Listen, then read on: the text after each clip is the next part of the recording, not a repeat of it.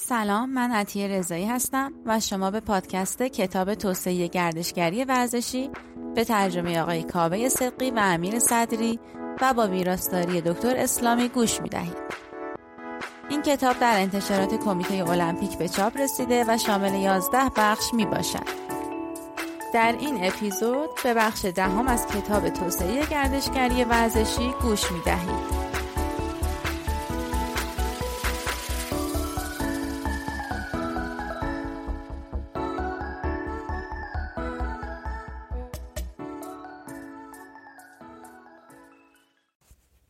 فصل دهم روند تکاملی در گردشگری ورزشی رابطه بین ورزش و گردشگری در بلند مدت به همان اندازه پویاست که در کوتاه مدت و میان مدت است. ورزش بر چرخه های زندگی و گردشگری و همچنین بر چرخه های زندگی ورزشی تأثیر می‌گذارد. قسمت اول فصل این نوع تعاملات را بررسی می کند. گردشگری ورزشی نوستالژی که انگیزه آن تمایل به اتصال دوباره به گذشته ورزشی است نشان دهنده نوع خاصی از این تعامل در طول زمان است که در آن میراث ورزشی به عنوان یک جاذبه گردشگری عمل می کند. مطالعه موردی در مورد تورهای ورزشگاه تویکنهام ماهیت قدرتمند میراث ورزشی را نشان می دهد. هم از نظر هدف کلی گروهی و هم تجربه شخصی بازدید کننده. به عنوان مثال غیر از تورهای ورزشگاهی می‌توان به تالارهای مشاهیر ورزشی، مکانهای رویدادهای ورزشی و گذشته های موجود اشاره کرد که از طریق اردوها و برنامه های ورزشی فانتزی انجام می شوند. این منطقه در حال ظهور گردشگری ورزشی در قسمت دوم این فصل مورد توجه قرار گرفته است که نه تعامل بین چرخه های زندگی و نه گردشگری ورزشی نوستالژی به طور مستقل از سایر نیروهای فعال در محیط گسترده تر اتفاق نمی افتد. شبکه پویا از روندهای محلی، ملی و جهانی بر این پدیده ها تأثیر می گذارند. بخش سوم بحث در مورد این روندها را ارائه می دهد. روابط چرخه‌ای در ورزش و گردشگری روابط چرخه‌ای در ورزش و گردشگری و چرخه های زندگی و مقصد از ویژگی های قالب گردشگری است. مدل چرخه منطقه گردشگری باتلر این ایده را در شش مرحله تجسم می بخشد. اکتشاف، مشارکت، توسعه، ادغام و نوسازی یا ساخت مجدد. جانسون در بازنگری در مدل باتلر اظهار داشت که می توان قسمت اولیه این چرخه را به عنوان دوره قبل از گردشگری طبقه بندی کرد که در آن برخی از چهارچوب های نهادی دیگر علاوه بر گردشگری بر مقصد حاکم است. به همین ترتیب رکود و افول مراحل اخیر می تواند به عنوان یک دوره پس از گردشگری توصیف شود. زیرا گردشگری به عنوان یک بخش غالب یا مهم در اقتصاد جایگزین می شود. الگوی کلی این چرخه ها افزایش بازدید تا زمانی است که منابع مقصد تحت تاثیر منفی قرار بگیرند که در آن زمان تعداد بازدید کنندگان شروع به کاهش می کند. پیامدهای مختلفی از این چرخه ها پدیدار می شود و بارسترین آن این است که در صورت تمدید عمر مقصد برای حفظ منابع گردشگری نیاز به مداخله مدیریتی است. جاذبه های ورزشی در چرخه زندگی بسیاری از مقاصد نقش بسزایی دارند. به عنوان مثال جانسون در تجزیه و تحلیل دقیق خود از چرخه زندگی مقصد کونا هاوایی خاطر نشان کرد که گونه اصلی و کامل آن در اوایل دهه 1980 از هونولولو به کونا منتقل شد. این تغییر مربوط به آخرین دوره مرحله توسعه کونا است و به عنوان یک تصویرسازی عالی و تبلیغ عالی برای مقصد عمل می کند. با تغییر تصویر و شیوه زندگی با مضمون ورزشی این یک نقطه حساس در توسعه کنا بود. مقاصد دیگر از ورزش به عنوان استراتژی توسعه گردشگری به روشی مشابه استفاده کرده اند. پویایی تکاملی ورزش ورزش به طور فضایندهی به عنوان یک استراتژی برای نوسازی مقاصد گردشگری مورد استفاده قرار می گیرد. اجرای موفقیت آمیز این روش مستلزم داشتن بینش کامل و مفید در چرخه های زندگی ورزشی است. مانند محصولات گردشگری، ورزش های فردی، رشته های ورزشی و رویدادهای ورزشی چرخه زندگی خاص خود را دارند. آنها نیز روزی از اوج خود خارج می شوند و مجبور خواهند شد که در برابر سایر فعالیتها و رویدادهای اوقات فراغت به رقابت بپردازند. در ورزش نیز به طور مدام به سازگاری ورزشها و رویدادهای فردی با نیازهای متغیر ورزشکاران و زنان ورزشکار و همچنین تماشاگران نیاز داریم. همانطور که معیار اصلی چرخه زندگی مقصد گردشگری تعداد بازدید کنندگان از یک مقصد است، شاخص اصلی چرخه زندگی ورزشی تعداد شرکت کنندگان و تماشاگران می باشد. از دیگر معیارهای وضعیت یک ورزش در چرخه زندگی می توان به پیچیدگی ساختارهای حاکم بر یک ورزش، سطح مهارت و عملکرد فیزیکی و به طور فزاینده میزان تجاری سازی و حرفه شدن اشاره کرد. پویایی ورزش در سالهای اخیر با رشد کند از بسیاری از ورزشهای تیمی ساختار یافته و صعود ورزشهای فردی و مهیج به وضوح نشان داده شده است. عضویت در انواع سازمانهای برنامه ریزی شده ورزش در حال کاهش است و زمینه های ثبات ورزش های سطح بالا به طور سنتی از آنها یک امری جدید پدید می آورد. نسل جدید آن یک نسل قوی و قدرتمندتر خواهد بود. ورزش ها و مسابقات فری استایل مانند اسکیت داخل خطی، بسکتبال خیابانی و اسنوبورد در بسیاری از موارد با یک خورده فرهنگ جدید همراه خواهند بود. در این حالت عمل کرد و رتبه بندی دیگر نقشی ندارد. آنچه اهمیت دارد اثرات جوی زیبایی شناختی و داشتن احساس خوب است. این ورزش های نوظهور را با توجه به ریسک، مکانهای مشارکت از جمله خواستار محیط های طبیعی و ساخته شده، سازماندهی فضای آزاد، فاصله از فرهنگ قالب ورزش و مشارکت فردی در خورد فرهنگ در حال توسعه مشخص می شوند. این ورزش ها در تمایز چشمگیر ورزش های سنتی مانند کوهنوردی به عنوان مثال کوهنوردی داخل سالن و یخنوردی ظهور ورزش های هوایی جدید مانند پاراگلایدر، معلق شدن در هوا و قواسی در آسمان و پرش از ارتفاع، پرواز در آسمان و آکروبات مشاهده می شود. به راحتی می توان تصور کرد که انواع و اشکال نوظهور ورزش همچنان پدید می آیند. اگرچه پیشبینی محبوبیت و طول عمر هر یک از این ورزش ها دشوار است. سه توضیح کلی در مورد محبوبیت روزافزون ورزش های مهیج ارائه شده است. اولین مورد جبران و نوسازی است. با کنترل و امنیت بیشتر جوامع مدرن برخی از افراد به ویژه جوانان ورزش های مهیج را به عنوان یک عاملی در جهت و مقابله با کسالت و حوصله سر رفتن خود در نظر می گیرند. متناوبا این تغییرات ممکن است به عنوان تمدید یا سازگاری با یک زندگی مدرن تلقی شود که دارای افزایش حسی بیشتری است که در مناطقی مانند سرگرمی، آشپزی و مسافرت آشکار می شود. جستجوی تنوع در ورزش ممکن است یک گسترش ساده از تنوع موجود در زمینه های دیگر زندگی نیز باشد. سرانجام سومین توضیح ممکن این باشد که تنوع در جامعه مدرن و پست مدرن که اخیرا در حال اجراست به عنوان مثال به شکل یک شبکه توصیف کرد. ممکن است یک سطحی دیده شود که غالبا در سطح اجتماعی رخ می دهد. ورزش شدید این امکان را برای مشارکت کنندگان فراهم می کند تا از طریق بدنشان نه فقط از ذهن آن را به شکل واقعی بیان کنند. یکی از موزلات پیش روی ورزش های مهیج مربوط به تکامل آن است. زیرا به طور معمول این ورزش ها برای افرادی به وجود آمده است که مایلند از قوانین و مقررات دور شوند و گروه های خود را به دست گروه های دیگر راه اندازی کنند. با این حال حتی این ورزش ها بخشی از یک روند تکاملی هستند. همانطور که مؤسسات ورزشی، رسانه ها، تجهیزات و پوشاک یک روند تولید دارند و با صنعت گردشگری با یکدیگر تعامل دارند، ورزش های مهیج تمایل دارند از خورده فرهنگ به یک جریان اصلی تبدیل شوند.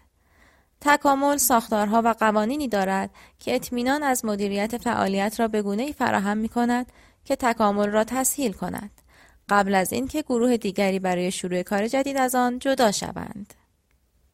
اسنوبورد تصویر خوبی از این روند را ارائه می دهد. به عنوان یک فعالیت خورده فرهنگ در مقاومت در برابر فرهنگ اصلی اسکی آلپاین که از سال 1980 به جریان اصلی تبدیل شده بود ظهور کرد. این ویژگی با یک نگاه غیر سنتی به ورزش مشخص می شد. با وجود این ماهیت، تندروی اولیه اسنوبورد از طریق فشارهایی بود که به طور مداوم تعدیل شده است. توسعه اسنوبورد به عنوان یک محصول تلویزیونی تجاری این نکته را نشان می دهد که یکی دیگر از معیارهای تکامل اسنوبورد از یک خورده فرهنگ به یک ورزش اصلی گنجاندن اسنوبورد در بازی های المپیک زمستانی 1998 بود. اسنوبورد از ورزش غیر رقابتی تا یک سرگرمی با هیجان بالا مصرف ورزش از طریق رسانه شامل فرایند تجاری سازی ورزش برای افزایش ارزش سرگرمی آن است تا جایی که ورزش ممکن است به شاخه از تجارت نمایش تبدیل شود محبوبیت اسنوبورد به عنوان یک ورزش مشارکتی بیش از محبوبیت خود اسنوبورد است که از طریق رسانه ها اعلام می شود. اشباع بازارهای تماشاگران کسانی که به طور فعال به یک ورزش نمی پردازند سطح مصرف را به دلیل تقاضای تماشاگران برای ایجاد احساسات بیش از حد افزایش می دهد. این نکته توسط تهیه کنندگان تلویزیون شناخته شده است. در سال 1997 ESPN میزبان اولین بازی های Extreme X Winter بود. آنها یک مسابقه اسنوبورد جدید را برای این بازی ها اختراع کردند با عنوان X Boarder. به جای اینکه فقط یک اسنوبورد باز مسابقه بدهد یا با قوانین ابتدایی قضاوت شود ESPN شش باند برفی را به طور همزمان در یک مسیر قرار داد. اقدام همزمان شش اسنوبورد که در هوا قرار داشتند در همان هنگامی که در حال طی مسیر بودند و در حال سبقت از یکدیگر نیز بودند مناظر کاملا سرگرم کننده ای را ایجاد می کرد. این کار در جهت ایجاد یک شرایط خودجوش و پیشبینی ناپذیر بود تا یک حالت خشک و از پیش تعیین شده. لحظه ای که همه از آن مسابقه به یاد میآورند انجام عبور یک اسنوبورد از دیگری بود که در هوا انجام می‌شد در حالی که یک پرش از ارتفاع چهل پایی را انجام داده است ورزش کاملا غیر رقابتی اسنوبورد فقط با یک اسنوبورد باز هیئت حاکمه و کوهستان توانسته است به سرگرمی با هیجان بالا تبدیل شود سایر موضوعات در حال ظهور شامل رابطه این فعالیت ها با طبیعت است. در حالی که در ابتدا به عنوان سازگار با محیط زیست دیده می‌شد. افزایش مشارکت در مناطق دورافتاده باعث تمرکز بر محیط طبیعی شده است.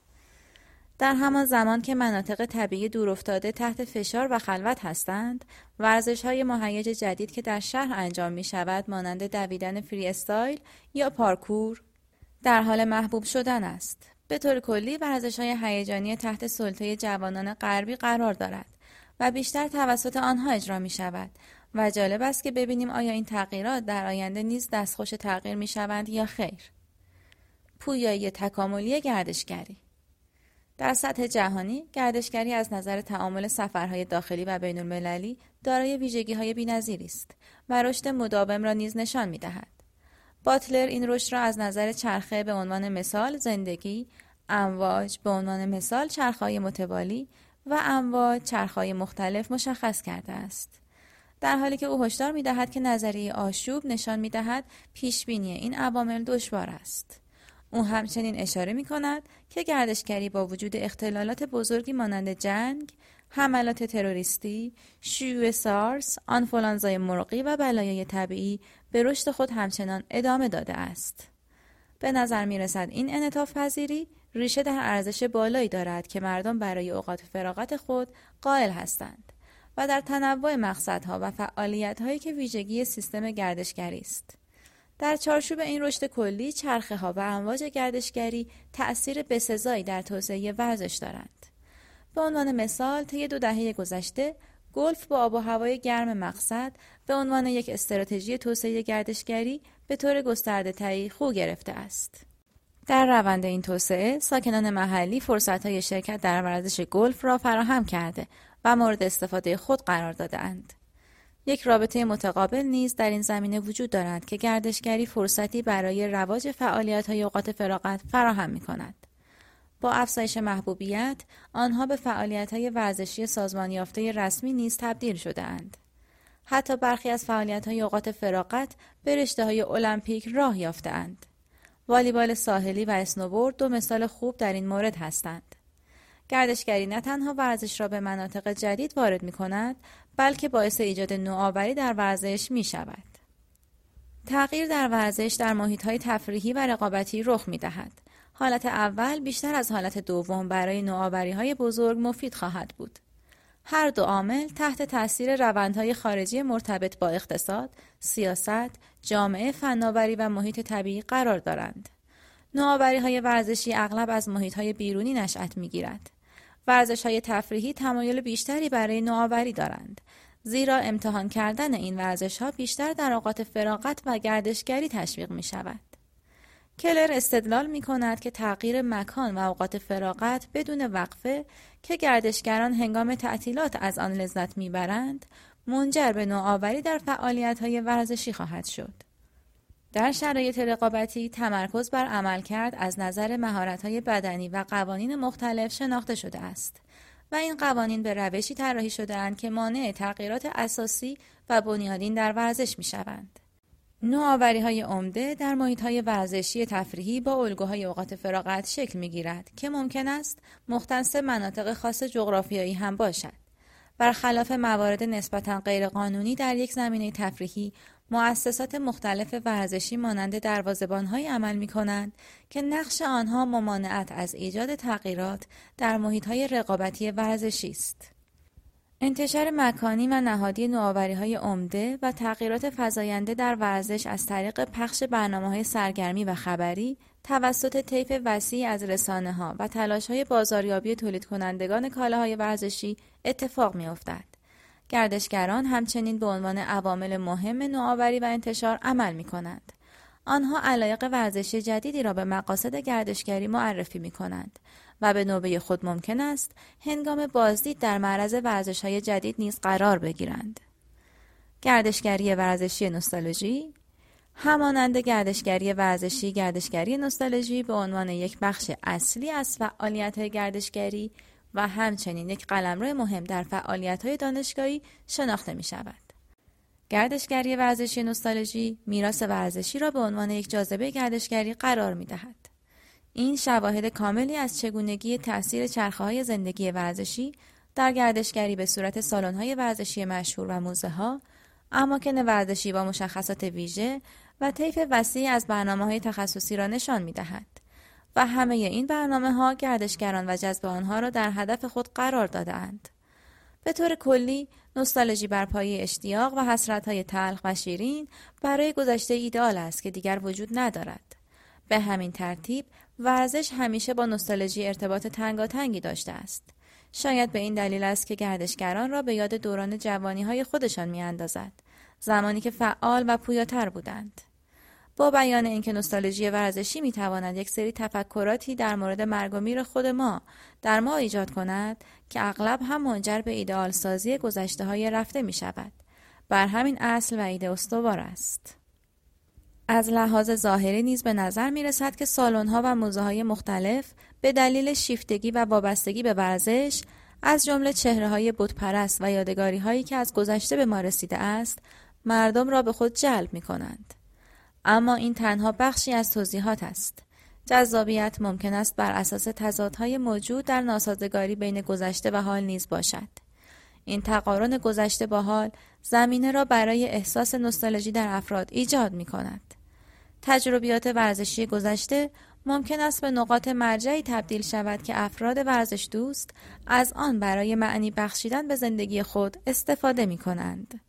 این معنا هم از دیدگاه های جمعی و هم از دیدگاه های فردی نسبت به گذشته حاصل می شود.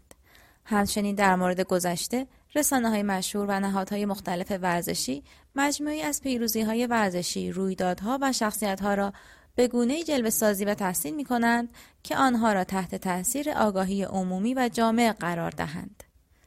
در حالت بعدی، نوستالژی ورزشی با معیارهای مشارکت و هویت ورزشی یک فرد در مقاطع مختلف زندگی وی مرتبط است. گامون خاطر نشان می کند که این نوستالژی فقط بر روی یادگاری های ورزش یا سایر مظاهر قابل توجه میراث های ورزشی متمرکز نیست. بلکه تا حدی برگرفته از تمایل به تجدید تجربه های اجتماعی است که ممکن است هر فردی در زمینه ورزش داشته باشد. ترکیبی از نوستالژی جمعی و فردی نیروی قدرتمند ایجاد می کند که به منظور ایجاد فرصت های توسعه اقتصادی به طور فضایندهی توسط صنعت ورزش و گردشگری مورد استفاده قرار می گیرد. همانطور که انتظار می رفت، افراد در سنین میانسالی یا مسن اغلب بیشتر علاقمند به گردشگری نوستالژی بودند. اسنایدر اظهار داشت که برای بسیاری از افراد هنگامی که افراد تجربه خوبی در ارتباط با ورزش داشته باشند احساس اشتیاق نسبت به گذشته ایجاد می شود. این انعکاس برای افراد میانسال و سال خورده که تجربیات ورزشی بیشتری داشتند بیشتر مشهود است. اما شاید مهمتر این دوره از زندگی آنهاست که نگرانی در مورد مرگ و میر خود را با فکر درباره گذشته خود برجسته می کنند. در نتیجه برای افرادی که مشارکت در ورزش دارند نوستالژی ممکن است منبعی التیام بخش و وسیله برای سازگاری با حس عدم اطمینان زندگی آنها باشد. گامون این عقیده را با استدلال اینکه نوستالژی به عنوان بخشی از یک فرهنگ آمیانه که از گذشته به عنوان راهی برای ایجاد روندهای جدید استفاده می شود مورد توجه جوانان قرار می دهد. موزه های ورزشی و تالارهای مشاهیر احتمالاً مظهر اصلی گردشگری ورزشی نوستالژی هستند. اولین نمونه گزارش شده از تالار مشاهیر ورزشی تالار مشاهیر ملی بیسبال واقع در کوپرستان نیویورک است. این نمایشگاه در سال 1939 افتتاح شد و تقریبا 400 هزار بازدید کننده در سال با اجرای برنامه های مختلف جذب می کند و در مجموع این بازدید کننده ها از 14 میلیون بازدید کننده پیشی گرفته است. این برنامه ها معرف اعضای جدید یک رویداد رسانه سالانه با اهمیت بالا در ایالات متحده است. واضح است که تالار مشاهیر ملی بیسبال یکی از جاذبه های مهم گردشگری در آمریکاست. مکانهای گذشته فعلی و در برخی موارد مکانهای آینده به عنوان مثال مکانهای تعیین شده المپیک از رویدادها و فعالیتهای ورزشی نوع دوم جاذبه گردشگری ورزشی نوستالژی حساب می شوند. جذابیت ذاتی این مکانها به عنوان مکانهای ویژه است که قهرمانان در آن بازی می کنند و افسانه ها به وجود می آیند. چنین مواردی یک تجربه نوستالژیک عاطفی را ایجاد می کند که در ارتباط بین مکان و عملکرد ورزشی متمرکز است. با این حال تنش بین میراث و مدرنیته یک امر معمول است. در حالی که امکانات مدرنی که عملکرد ورزشکاران را افزایش می دهد، تجربه تماشاگر و فرصتهای درآمد را از طریق ایجاد امکانات جدید در پی دارد. از دست دادن هویت مکانهای ورزشی بسیار هزینه بر خواهد بود. روی کرده دیگر گنجاندن موزه های ورزشی و تالارهای مشاهیر در امکانات و سازه های جدید است. به عنوان مثال، موزه ورزش در افسی بارسلونا ورزشگاه فوتبال سالانه 500 هزار بازدید کننده را به خود جذب می کند. مطالعه موردی را در ورزشگاه توینکنهام استفاده از تفسیر شامل تصاویر، مصنوعات، روایت و آهنگ و عناصر بی انتها و تمام نشدنی مانند زمین بازی را به عنوان وسیله برای پیشبینی تداوم بین گذشته و حال برجسته می کند. به خانه آمدن تورهای استادیوم تویکنهام نظریات مربوط به خانه ورزشی هم قدرتمند و هم گسترده است. زادگاه یک ورزش خاص یا یک ورزشکار مشهور جهان را می‌توان نوعی خانه ورزشی دانست. با این حال بارسترین نمایش در خانه مربوط به ورزشگاه یا یک مرکز ورزشی است. ورزشگاه میزبان را می‌توان یک مرکزی برای غرور و آگاهی از محل و منبع خاطرات جغرافیایی پویا و دارای یک پیشینه تاریخی توصیف کرد. و به همین ترتیب بازدید از محل بازی تیم محبوب یا ورزشگاه خانگی و داشتن حق انتخاب می تواند یک تجربه قدرتمند گردشگری باشد. در حالی که بسیاری از گردشگران برنامه ریزی می کنند که تعطیلات خود را همزمان با دیدن یک مسابقه ورزشی در یک مکان خاص انجام دهند، آنها اغلب دوست دارند آشنایی عمیقتری با یک خانه ورزشی در آن مکان داشته باشند. آنها به دنبال عبور از این مرز بین مراحل جلو و عقب و دیدن قسمتهایی از ورزشگاه هستند که به طور معمول برای عموم مردم در دسترس نیست. هواداران همچنین با محدودیت های مختلف سفر روبرو هستند و فقط ممکن است بتوانند در روزهای غیر مسابقه و خارج از فصل از تیمهای محبوب خود بازدید کنند. از دیدگاه داشتن حق انتخاب برای انتخاب مکان مورد نظر تقویت جریان درآمد مبتنی بر امکانات در روزهای غیر بازی یک استراتژی بسیار جذاب است. از جمله این ابتکارات می توان به فروش محصولات محلی یا همان سوقاتی و بلیت در طول کل سال قرار دادن بازدید کنندگان در سایر فرصت های مصرفی در محل های مختلفی مانند بخش های از استادیوم که برای اجاره و جلسات تجاری و اجتماعات در دسترس است و به طور کلی به تقویت طرفداران آنها اشاره کرد. به همین ترتیب بسیاری از های ورزشی حق انتخاب تورهای گردشگری جهت انتخاب ورزشگاه را برای گردشگران فراهم می کنند. تورهای ورزشی و گردشگری از یکدیگر متفاوت هستند اما به طور معمول بازدید از اتاق رختکن، سویت های لوکس و مناطق رسانه‌ای و مناظر مختلف ورزشگاه و بخش کنار زمین مخصوص بازیکنان و مربیان را شامل می شود.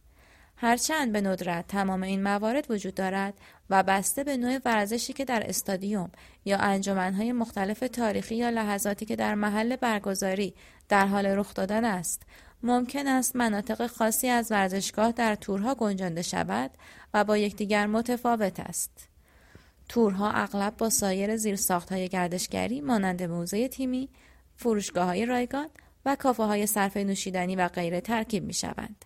و تجربه غنی از خورده فروشی را برای بازدید کننده ایجاد می کنند. با این حال این عناصر نسبتا مناسب و رایج در یک ورزشگاه اغلب با هم ترکیب می شوند و مجموعه میراث وسیعتری را نشان می دهند و این موارد اغلب با اهداف اقتصادی یا فرهنگی بسیار خاص شکل می گیرند. چنین اتفاقی در مورد تورهای ورزشگاه تویکنهام که محل اصلی بازی راگبی انگلیس است نیز اتفاق افتاده است. جایی که محل برگزاری آن به عنوان یک خانه ورزشی شناخته شده است و این فرایند با سه روش زیر انجام شده است. به عنوان خانه واقعی تیم ملی انگلیس و همچنین به عنوان خانه معنوی این ورزش هم در سطح داخل و هم در سطح بین الملل و به عنوان خانه تجلی بخش سنت و فرهنگ خاص انگلستان نیز می باشد. خانه تیم ملی تورهای ورزشگاه تویکنهام بر محل برگزاری بازی به عنوان خانه تیم ملی تاکید دارند. نه فقط تیم فعلی بلکه همه های انگلیس در همه زمانها. با برجسته کردن و تداوم این موضوع بازدید کنندگان می توانند از تور خود لذت ببرند. حتی اگر دانش یا عملکرد تیم یا بازیکنان فعلی را نداشته باشند. با این حال اگر بازدید کنندگان به طور فعال تیم فعلی را دنبال کنند این تور می تواند یک تجربه ورزشی صحیح و صمیمی را برای آنها فراهم کند.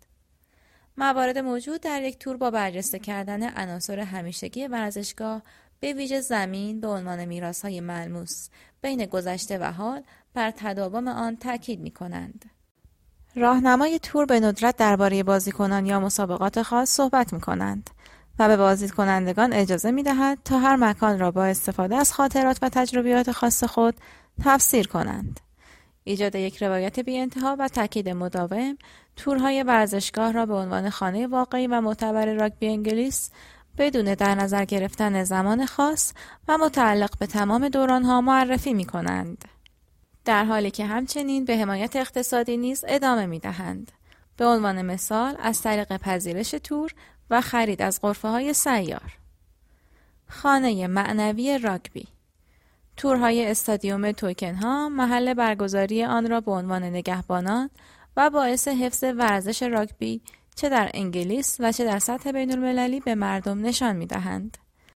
تبلیغات تور همچنین با ترغیب طرفداران از سراسر جهان برای بازدید از مشهورترین مکان این ورزش اهمیت این مکان در سطح جهان را نیز متمایز می کند. به علاوه موارد موجود در تور به طور مستقیم هنجارها و ارزشهای تماشای راگبی به ویژه رفاقت بین طرفداران و تمام این موارد را نیز توصیف می کند.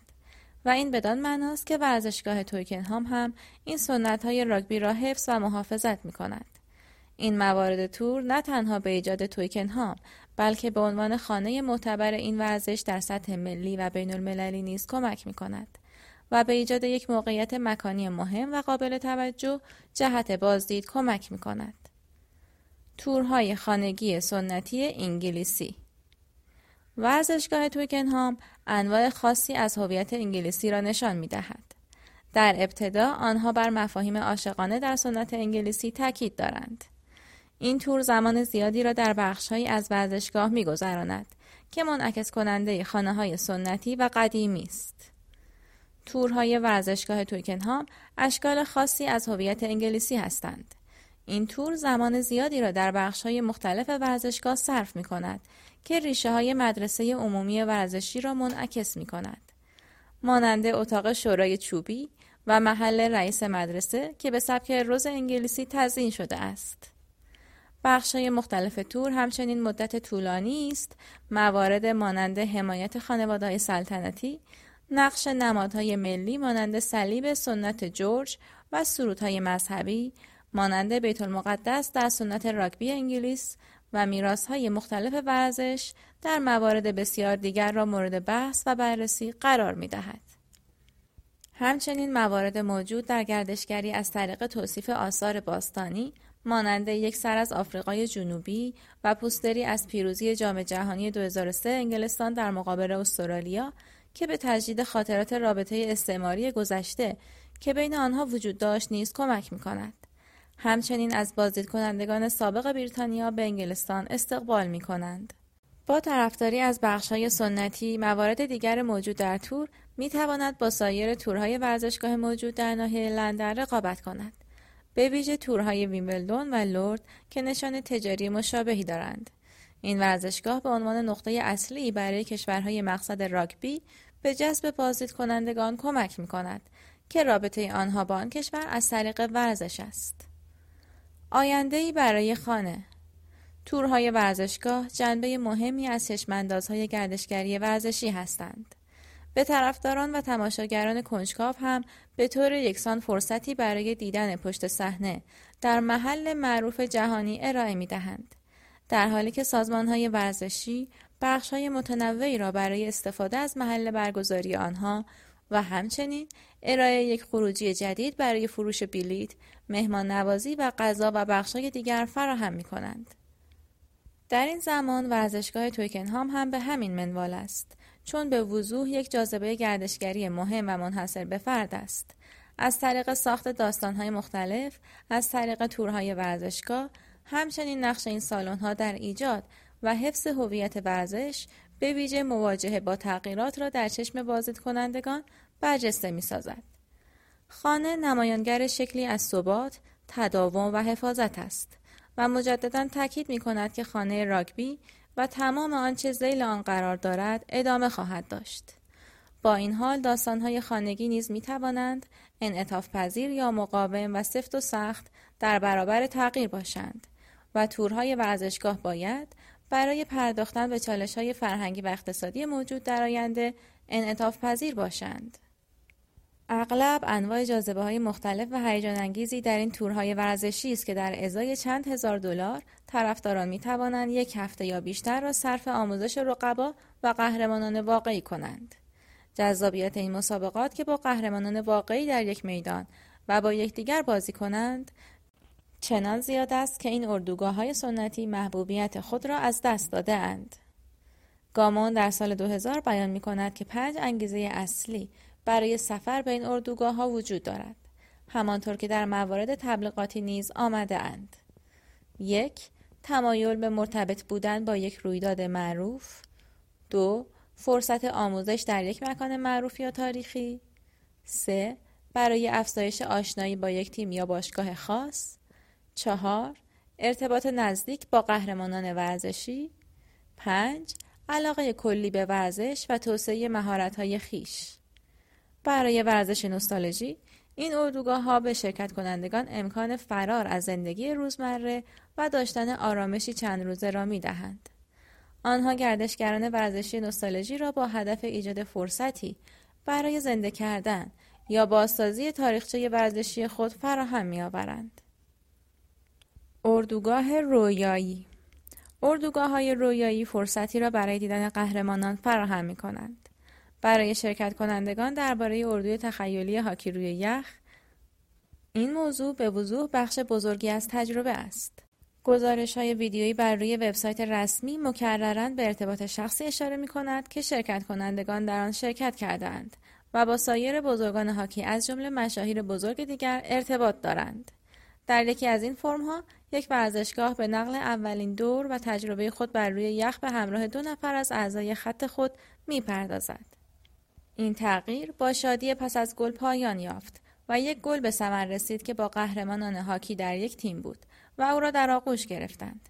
علاوه بر جلسات بر روی یخ، مجموعه های از جلسات خارج از یخ نیز برقرار است. مانند برنامه شبهای پسرانه که این فرصت که بتوانی قهرمانان ورزش مورد علاقه خود شانه به شانه رقابت کنید واقعا رویایی است. البته این امر برای جوانانی محقق خواهد شد که توانایی پرداخت هزینه های بالای آن را داشته باشند و این دوره ها با توجه به تورم ممکن است بر روی تعداد شرکت کنندگان تأثیر گذار باشد و یکی از این موارد اردوی یک هفته ای بود که در نیوجرسی انجام می شد. از مثال های دیگر می توان به کمپ فانتزی در هتل بوتیک هتل و اقامتگاه السوگاس که به قیمت 11 هزار دلار قیمت گذاری شده است اشاره کرد. البته این قیمت ارزانی نیست اما از نظر بسیاری ارزش آن را دارد. روندهای اصلی تاثیرگذار بر گردشگری ورزشی برنامه ریزی استراتژیک جنبه مهم از توسعه گردشگری ورزشی است. البته یکی از موارد پرشالش است. این پدیده در مقایسه با گرایش های مختلف در ورزش و گردشگری که هر دو در نهایت فعالیت های اختیاری به حساب می آیند پیچیده تر است. با این حال تحلیل روند بینش های کلی در مورد سناریوهای احتمالی آینده در مورد تقاضای گردشگری را فراهم می کند. پیش های مختلفی درباره گردشگری ورزشی صورت گرفته است. بیشتر پیشبینی رشد مداوم در تقاضا برای ورزش و گردشگری را تجربه کرده اند. این حال بعید است که این رشد شکل یک امتداد خطی ساده الگوهای مشارکت گردشگری ورزشی موجود باشد. فرصت های ورزشی جدید در محیط های شهری پدیدار خواهند شد. اما نواحی حاشیه‌ای نیز به عنوان مکانهای ورزشی عدم قطعی و ریسک پذیر رشد خواهند کرد. این گرایش ها خودشان ریشه در گرایش های کلی تری در زمینه وسیع تر دارند که در آن ورزش و گردشگری در حوزه اقتصاد و محیط زیست وجود دارد. گرایش های سیاسی، اجتماعی و تکنولوژیکی زمینه را برای مشارکت در انواع مختلف ورزش شکل می دهند. گرایش های اقتصادی درآمد رو به افزایش بزرگترین محرک جریان گردشگری است و در مقابل کاهش درآمد یکی از عوامل بازدارنده رشد آن است. موج و نوسانات اقتصادی در فعالیت‌های گردشگری ورزشی منعکس خواهند شد. عوامل اقتصادی مثبت برای گردشگری عبارتند از افزایش تجارت، بهبود فناوری اطلاعات و بخش‌های خصوصی پویا. در حالی که عوامل منفی شامل گردش دوره های اقتصادی، شیوه های تجارت داخلی و اختلافات زیاد در رشد و توسعه بین کشورها و مناطق مختلف هستند. جهانی شدن شاید مهمترین روند اقتصادی است که از نیمه دوم قرن بیستم ظهور کرده است. این امر باعث افزایش فشار برای تجاری سازی ورزش و گردشگری شده است. اهمیت ویژه در تمایل به همگرایی گردشگری، فراغت، ورزش و سرگرمی است. تاریخ نشان داده است که برندگان در واقع از پاداشهای مالی قابل توجهی بهره شده اند. اما همچنین مزایای مالی قابل توجهی برای مالکان و مدیران ورزش تلویزیونی و همچنین مقصدهای این ورزش ها نیز ایجاد شده است. درآمد تلویزیون برای ورزش حرفه‌ای بسیار فراتر از درآمدهای ورودی و از طریق تماشاگران است. با وجود این شرایط اقتصادی در حال تغییر هنوز نگرانی هایی وجود دارد که رسانه ها ورزش را برای مقاصد خود خراب کرده اند و با انجام این کار یک پارچگی این ورزش را از بین برده اند. به عنوان مثال پخش جهانی تلویزیون ورزشی فشارهای شدید خود را بر ورزش ایجاد کرده است و خواستار آن است که هر جای ممکن بتوان یک مسابقه را تماشا کرد و هیچ مشکلی وجود نخواهد داشت و می‌توان گفت که تکنولوژی یک مشکلی را بین پخش تلویزیونی و حضور فیزیکی در یک رویداد به وجود آورده است. برخی نویسندگان بر این باورند که تجربه فزاینده تماشای ورزش در آسایش خانه ممکن است در نهایت منجر به نیاز به پرداخت پول به تماشاچیان شود تا در این بازی ها شرکت کنند تا فضای هیجان انگیز در محل ورزشی ایجاد شود. مزایای کلی تجربه سایت برای گردشگران ورزشی باید به وضوح بیشتر از هزینه های مربوط به سفر باشد. همچنین مهم است که مدیران گردشگری ورزشی از حفظ چیزهایی که ورزش را منحصر به فرد می کنند حمایت کند. در حالی که سرگرمی خالص می تواند جاذبه گردشگری بسیار قدرتمندی باشد. ورزش به عنوان سرگرمی منحصر به فرد است. اصالت ذاتی ورزش مزیت رقابتی بسیاری برای بسیاری از مقاصد گردشگری فراهم می کند که ممکن است در صورت تغییر ماهیت فعالیت به نمایش درآید. نقش موثر رسانه ها فقط محدود به جریان اصلی ورزش نیست. این ورزش ها می تواند نزدیک به رسانه باشند. در جامعه پست مدرن مطبوعات تخصصی نقش اساسی در آغاز مشارکت کنندگان در تکنیک ها، تجهیزات، کودهای فرهنگی و زبانهایی دارند که اساس هویت قبایل را دارند. روندهای محیطی تعامل بلند مدت ورزش و گردشگری به شدت تحت تاثیر گرایش های محیطی قرار خواهد گرفت. فصل هفت مکان ذهنی محیط و مسائل پایداری در زمینه توسعه گردشگری ورزشی را بیان می کند. در حالی که شیوه های محیط زیست ذهنی زیادی در ارتباط هستند، تغییرات آب و هوایی از بقیه موارد مهمتر است. تغییر آب و هوایی به تغییرات در الگوهای بلند مدت دما، بارش و شرایط جوی اشاره دارد. در حالی که های تحلیلی زیادی در مورد ارزیابی، علل و مفاهیم آن وجود دارد. شناخت گسترده وجود آن و نگرانی آن در حوزه علمی می باشد. تغییرات آب و هوایی سطح فزاینده از توجه دانشگاهیان در حوزه گردشگری را به خود جلب کرده است. بخش عمده این کار بر روی مفاهیم تغییرات آب و هوایی بر جریانهای بازدید کننده پیش بینی شده و توضیح تاثیرات تمرکز یافته است. اخیرا به نقش گردشگری به عنوان عامل مؤثر در فرایند تغییر توجه شده است. بررسی تأثیر تغییر اقلیم بر سطح و توزیع گردشگران و هزینه های گردشگری عموما مبتنی بر مدل سازی است. پیش بینی های زیادی در مورد تغییر شرایط آب و هوایی انجام می شود و سپس به نقشه های توزیع جابجایی گردشگران در جستجوی شرایط اقلیمی ترجیحی خود تعبیر می شوند. شایان ذکر است که برنده ها و بازنده ها در نتیجه این توضیح مجدد مشخص خواهند شد. با این حال که در برخی شرایط موقعیت های مکانی بهبود خواهند یافت در حالی که در برخی موقعیت ها آنها جذابیت کمتری خواهند داشت. در حالی که گردشگری به طور کلی در معرض این تغییرات قرار دارد، گردشگری مرتبط با فعالیت های ورزشی زمستانه و تابستانه به ویژه نسبت به این تغییرات حساس است. این امر به ویژه در مورد صنعت اسکی با وابستگی آن به برف مورد توجه قرار می گیرد. فریدمن با کاهش تعداد و هزینه های اسکی بازان به تفرجگاه های اسکی موجود در سوئد کاهش ذخایر برفی را پیش بینی می کند. اسکات و گریمک چالش های مشابهی را با صنعت اسکی در جاهای دیگر قطعی می دانند. اما توجه داشته باشید که این تاثیرات می تواند توسط واکنش های راهبردی از نظر تقاضا و عرضه تعدیل شوند. در بخش تقاضا پاسخ به تغییر شرایط آب و هوایی می تواند با بهبود پیشبینی وضع هوا و گزارش دهی همراه با مجموعی از راهبردهای مذاکره محدود تعدیل شود که اسکی بازان می توانند آن را اجرا کنند. از منظر عرضه یک مجموعه از شیوه های تکنولوژی نیز می تواند برای تعدیل تأثیر تغییر شرایط طبیعی برف مورد استفاده قرار بگیرد. این موارد شامل استفاده از تجهیزات، بهبود شیب اسکی و تمرینات عملیاتی هستند. استراتژی های کسب و کار شامل توسعه مجتمع های تفریحی، تنوع درآمد، شیوه های بازاریابی اصلاح شده می باشند. یک جایگزین مهمتر هم می تواند ساخت تجهیزات اسکی سرپوشیده باشد. گردشگری نیز به طور فزاینده‌ای به عنوان یک عامل مؤثر در تغییر آب و هوایی شناخته می شود.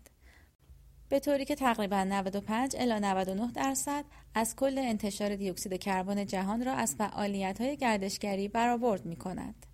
تقریبا 53 الی 57 درصد از کل این مقدار به بخش حمل و نقل نسبت داده می شود که تعادل حاصل از اسکان، غذا و نوشیدنی و بخش های جذب آن است. بنابراین صنعت گردشگری در موقعیتی برای کاهش انتشار دیوکسید کربن و یا هدف قرار دادن توسط سازمان های تصمیم گیرنده است و در نتیجه یک واکنشی را در بر خواهد داشت. در مطالعه تحقیقاتی جام جهانی 2006 اتو و هیس متوجه شدند که میزبانی یک رویداد بزرگ مانند جام جهانی باعث افزایش سطح آگاهی گردشگران و زینفعان ورزش در تأثیر فعالیت های آنها بر تغییرات اقلیمی شده است. این آگاهی منجر به راهکارهای عملی و جدید برای کاهش انتشار دیوکسید کربن در طول رویداد و فعالیت‌های متعاقب آن شد. روندهای سیاسی ثبات سیاسی پیش شرط توسعه متمرکز گردشگری است. ایالات متحده و اروپا احتمالا در سیاست جهانی بسیار تاثیرگذار هستند. اما با افزایش رقابت از طرف چین، هند و روسیه روبرو هستند. بازیگران غیر دولتی، تروریست ها که برنامه های خود را پیش می‌برند به طور فضاینده قدرتمندتر خواهند شد و احتمالا ممکن است باعث اخلال و مشکل در زمینه گردشگری شوند. افزایش نابرابر این پیشرفت بین کشورها تأثیری بر جریان و توزیع گردشگری بر ورزش نخواهد داشت. تغییر تعادل قدرت و تأثیر بر گرایش های سیاسی، پیدایش برنامه های تجارت آزاد، تغییرات قدرت در سراسر جهان را برجسته می کند. منافع اقتصادی تجارت آزاد به طور یک نواخت توضیح نخواهد شد. حال پیش بینی می کند که کشمکش بین کشورهای در حال توسعه و توسعه یافته بر سر استراتژی های توسعه اقتصادی جهانی افزایش خواهد یافت. چرا که به تعداد زیادی به جمعیت کشورهای در حال توسعه اضافه می شود و برای آنها احساس می شود که آنها هرگز قادر به داشتن سبک زندگی غربی به دلیل محدودیت جمعیت و منابع خیش نیستند. پیامدهای چنین احساسات و دیگر نارضایتی های سیاسی از نظر فعالیت های اعتراضی که تأثیرات مستقیم بر گردشگری و ورزش دارند نیز ممکن است احساس شود. تروریسم یک چالش جدید در گردشگری نیست. شاید برجسته ترین حادثه تروریستی در زمینه گردشگری ورزشی حمله مرگبار به ورزشکاران اسرائیلی در دهکده المپیک مونیخ بود. با این حال با وجود برخوردهای تروریستی در رویدادهای ورزشی به عنوان اهداف تروریستی تعداد اندکی از حملات با انگیزه سیاسی در ورزش وجود داشته است. در واقع پیشنهاد شده است که گردشگری ورزشی یکی از انواع انعطاف پذیرتر گردشگری پس از حملات تروریستی در آمریکا در روز 11 سپتامبر باشد. بارسترین دلالت بر این امر این است که رویدادهای مهم ورزشی نیازمند سطوح بالای امنیتی هستند. در مورد بازی های المپیک زمستانی ونکوور این هزینه امنیت حدود یک میلیون دلار تخمین زده شد که در پایان این بازی ها بالغ بر 140 میلیون دلار هزینه برداشته بود. علاوه بر این در صورتی که تماشاگران احساس خطر کنند هزینه های زیادی برای میزبانی برخی از این رویدادها برای بسیاری از شهرها فراهم خواهد شد. ورزش های فعال که با الگوهای مکانی پراکنده مشارکت مشخص می شوند ممکن است نسبت به رویداد اصلی گردشگری ورزشی افزایش یابد. به طور مشابه گردشگری نوستالژی ممکن است به عنوان الگوهای سنتی مصرف گردشگری ورزشی افزایش یابد. گرایش های اجتماعی جمعیتی گرایش های اجتماعی جمعیت نیز احتمالا تاثیر قابل توجهی بر آینده گردشگری ورزشی دارند. پیشنهاد می کنند که گردشگران به طور فزاینده‌ای به کشف، تجربه، مشارکت، یادگیری در مورد زندگی روزمره مقصدهایی که از آن بازدید می کنند، علاقمند هستند. ورزش یک مکانیزم برای برآورده کردن این تمایل ارائه می کند. به لحاظ روندهای شناختی خاص، مهاجرت منجر به تغییر الگوهای فعالیت ورزشی شده است. این موضوع چالشی را برای فعالیت‌های گردشگری ورزشی مانند صنعت اسکی در کانادا ارائه کرده است که در آن مهاجران آسیایی به احتمال زیاد به پیست‌های اسکی بیشتری نسبت به شهروندان انگلیسی دارند. چالش های مشابهی از نظر جمعیت سالمند در آمریکای شمالی وجود دارد که تقریبا یک سوم از جمعیت آمریکای شمالی را تشکیل می دهند و برای افرادی که بین سالهای 1946 و 1964 متولد شده اند قدم گذاشتن به ورزش های زمستانی مانند اسکی بازان و اسکی کراس کانتری بسیار دشوار است زیرا بدن پیر آنها دیگر نمی‌تواند کوههای آلپ را تحمل کند تجهیزات اسکی و تجهیزات پیشرفته کامپیوتر که باعث ایمنتر و آسانتر شدن عاشقان فضای باز برای یادگیری و ادامه لذت بردن از این ورزش می شوند، این گرایش را تا حدودی در سالهای اخیر متوقف کرده است. در مواجهه با این روند، متصدیان گردشگری ورزشی باید محصولات خود را با نیازهای بازارهای خود تطبیق دهند. این موارد شامل تغییر از فعالیت های ماجراجویی سخت برای کمتر شدن فعالیت فیزیکی و نرم کردن فعالیت های ورزشی در فضای باز است. جمعیت های مسن احتمالا متوقف خواهند شد و بنابراین به دنبال فعالیت های ورزشی هستند که به آنها کمک خواهد کرد تا سلامت خود را حفظ کرده و به جای آنکه آن را در معرض خطر قرار دهند کمک کند تا سلامت خود را باز بیابند. تغییر از یک جامعه مدرن به یک جامعه پست مدرن در چارچوب گردشگری ورزشی است. در یک سطح این تغییر ریشه های اقتصادی خود را در وضعیت رفاه و بازارهای هدف قرار داده شده در جهت رقابت، تجارت آزاد و جهانی شدن دارد. بازارهای عالی، فردگرایی، انعطاف پذیری، زمان فناوری های جدید، شبکه های ارتباطی و تجاری سازی همگی ویژگی های جامعه امروز هستند. نقش مکان در ورزش پست مدرن نیز در حال تغییر است. مفهوم وفاداری قبیله محلی بر مبنای تیم خانگی با وابستگی به های شرکتی یا برندهای مختلف جایگزین شده است. موری و دیکسون می‌گویند که ظهور های جدید نتیجه تغییر از مدرنیته به پست مدرنیته است. این امر با تاکید با جهتگیری های مشتری و جهتگیری های شهروندی و بدون ساختار بر روی ورزش های سازمان یافته در جامعه غربی سازگار است. گرایش های تکنولوژیکی نوآوری های تکنولوژیکی همیشه صورت ورزش و گردشگری را تغییر دادند. آنها عملکرد ورزشی و تجربیات غنی گردشگری را بهبود بخشیدند. علاوه بر این، فناوری ارتباط بین ورزش و گردشگری را کمرنگ کرده است. برای مثال توسعه اینترنت منجر به ایجاد انبوهی از وبسایت های مرتبط با ورزش شده است که از ارائه اطلاعات پایه درباره ورزش به اماکن ورزشی تعاملی متفاوت است که می توانند اساس تجربه تفریحی را ایجاد کنند. پژوهش حاضر به شناسایی های فناوری اطلاعات و ارتباطات به عنوان مهمترین پیامدهای گردشگری می پردازد. اساساً آنها استدلال می کنند که پیشرفتها در این حوزه برای پاسخگویی به اولویت‌های فردی و افزایش خریدهای گردشگری یک مثال خوب از قدرت بالا و مثبت این فناوری های جدید است. در سطح جامعتر فناوری واقعیت مجازی و فضای مجازی تأثیر مستقیم بر نحوه تجربه اوقات فراغت دارد. اینکه تا چه حد تجربیات ورزشی در فضای مجازی می تواند جایگزین تجربیات ورزشی در فضای واقعی شود هنوز یک موضوع بر پایه حدس و گمان است.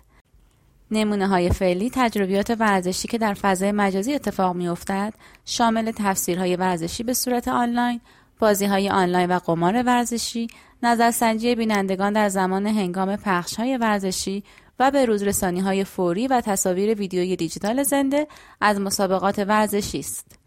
در مثال دیگری بسیاری از بازی های رایانه‌ای با تعاریف مربوط به ورزش از جمله یک معلفه فعالیت بدنی مطابقت دارند. به عنوان مثال کنسول بازی ویدیویی که توسط نینتندو در سال 2006 منتشر شد دارای یک دستگاه اشارهگر دستی بود که حرکت را از سه جهت تشخیص می‌داد. در نتیجه توسعه طیف وسیع از بازی های ویدیویی تعاملی از نظر فیزیکی را تسهیل می کرد. در حالی که معلفه فعالیت بدنی این بازی ها در این مرحله نسبتا ساده و ابتدایی است اما بدون شک با پیشرفت جنبه واقعیت مجازی فناوری رایانه این بازی ها پیچیده تر خواهد شد. به طور مشابه پیشرفت در فناوری شاهد ظهور جشن های طرفداری آنلاین هستیم که در آن صفحه های بزرگ رویدادهای ورزشی ممکن است در واقع قابل رقابت با تعداد تماشاگران در محل مسابقه داشته باشند. این روند وید را به این سوال واداشته است که آیا فرضیات اساسی که به طور سنتی در رابطه با انگیزه های سفر ورزشی بیان می شدند هنوز هم معتبر هستند؟ پیشرفت های فناوری های قدیمی در حمل و نقل نقشی اساسی در توسعه گردشگری داشته است و احتمالا این روند ادامه نیز خواهد داشت. پیشبینی معرفی نسل جدید هواپیماهای جت، جسم پهن و چند سطحی، دسترسی و تقویت الگوهای حمل و نقل نسل جدید را افزایش می دهد. پیشرفت مداوم در سفرهای مکانی منجر به افزایش دسترسی به محیطهای بدون جاذبه می شود که ممکن است نسل جدیدی از فعالیت های ورزشی را ایجاد کند.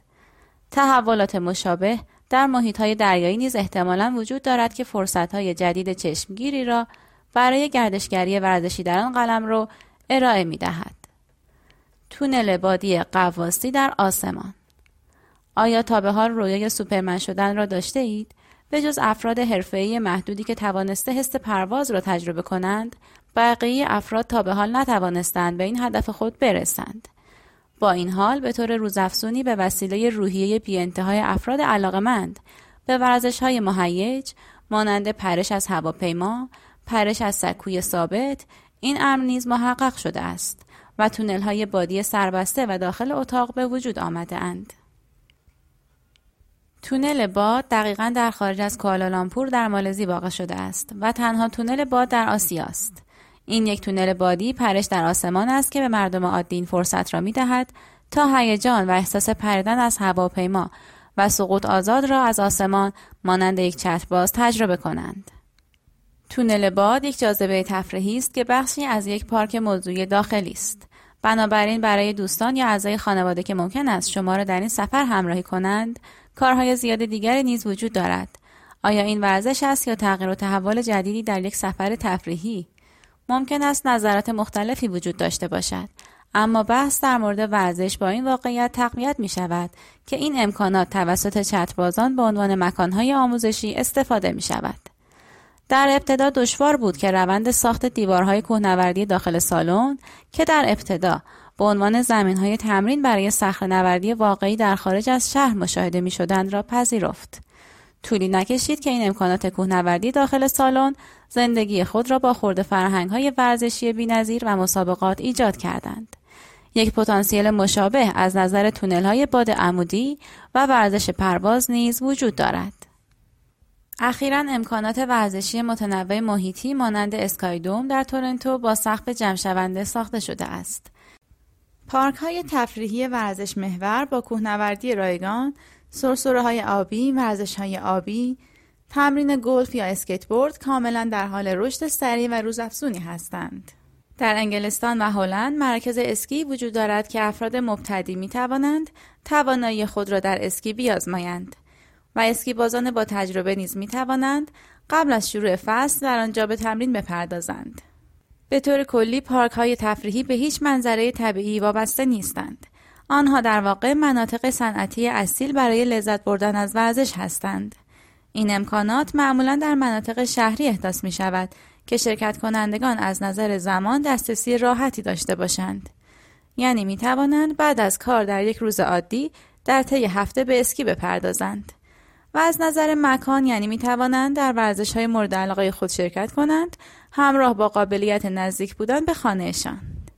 اگر این محیط های ورزشی مصنوعی شهری جایگزین کامل و مناسبی برای فعالیت های مشابه در محیط های طبیعی شوند طبیعی است که پیش بینی کنیم بازدید کمتری از مناطق پیرامونی و طبیعی وجود خواهد داشت در حقیقت این محیط های مصنوعی به طور کامل جایگزین محیط های طبیعی نمی شوند در واقع ممکن است آنها به عنوان یک رابطه میانه عمل کنند یعنی اینکه افراد بیشتری با این ورزش ها آشنا می شوند و در نهایت ممکن است به دنبال مکانهای فعالیت سنتی آن ورزش بروند.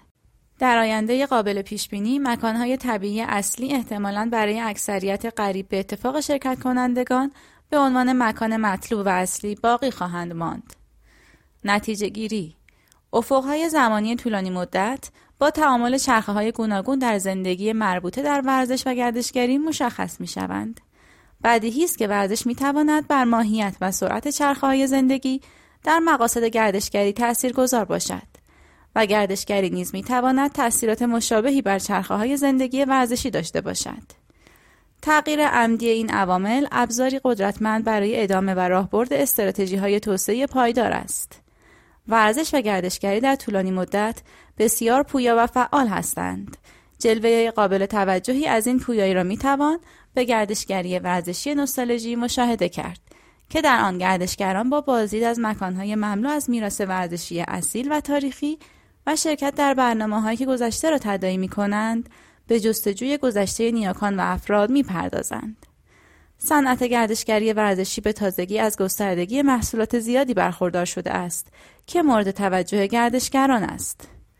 گردشگری ورزشی نوستالژی فرصت بسیار خوبی را برای گردشگران ورزشی فراهم می کند تا در تصورات خود بتوانند مسافر زمان شوند و به گذشته های دور سفر کنند و سرانجام گردشگری ورزشی در سکوت و خلوت کار نمی کند و مستلزم گردشگری ورزشی شور و هیجان و شلوغی است. گرایش های مختلفی در حوزه های اقتصادی، زیست محیطی، سیاسی، اجتماعی جمعیتی و فناوری وجود دارد که ممکن است تاثیر مستقیم و در برخی موارد تاثیر فوق‌العاده‌ای بر گردشگری ورزشی داشته باشد. با مطالعه روندهای موجود در محیط خارجی، مدیران گردشگری ورزشی در موقعیت بهتری برای تعیین اهداف مختلف در راستای توسعه گردشگری ورزشی پایدار و تدوین برنامه های عملیاتی موثر و مفید قرار خواهند گرفت.